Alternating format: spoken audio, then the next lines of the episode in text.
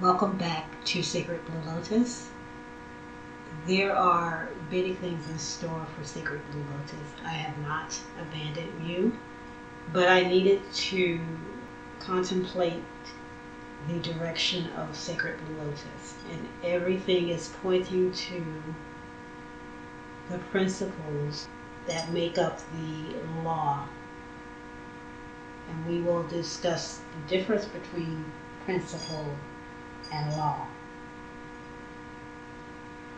Before we delve into the principles and other subjects that affect our spirituality, which is our way of being, who we are. It's not something that you practice sometimes, it's who you are all the time. But before we go there, I urge you to go to sacredbluelotus.wordpress.com and look at some of the resources that I left for you. It's imperative that not only you understand yourself, but you understand the people who want to keep you suppressed. If you understand who they are, where they come from, and their thinking, you will be better equipped to make decisions that influence you in a direction that you want to go. That is directed by you and your creator. You have been fed a diet of misinformation. And it's up to you to correct it, no one else. Enough of the cheerleader gurus it's time to get down to business. Just in case I haven't, let me mention uh, one book that you definitely should read, which is available to you. It's called The True Authorship of the New Testament. Now, one thing about a book like this is it gets written because someone gets pissed off they're not included in the club. They're not given the rights that they think they should have been given. So, if they're not going to be a part of the suppression of anybody else, the goods that they get from being on top, they're going to do a tell all and expose everybody else. Because let's face it, if they were included in the inner circle, they would not give out this information. So check that book out. Also, really question why you cling to this myth of Jesus or this religion, religions that was used to suppress melanated people. Why do we cling to these religions?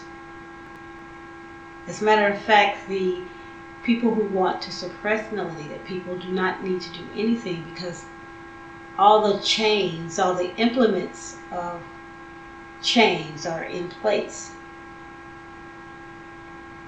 In other words, we do it to ourselves. We, we hold back ourselves, we chain ourselves. They don't need to do anything.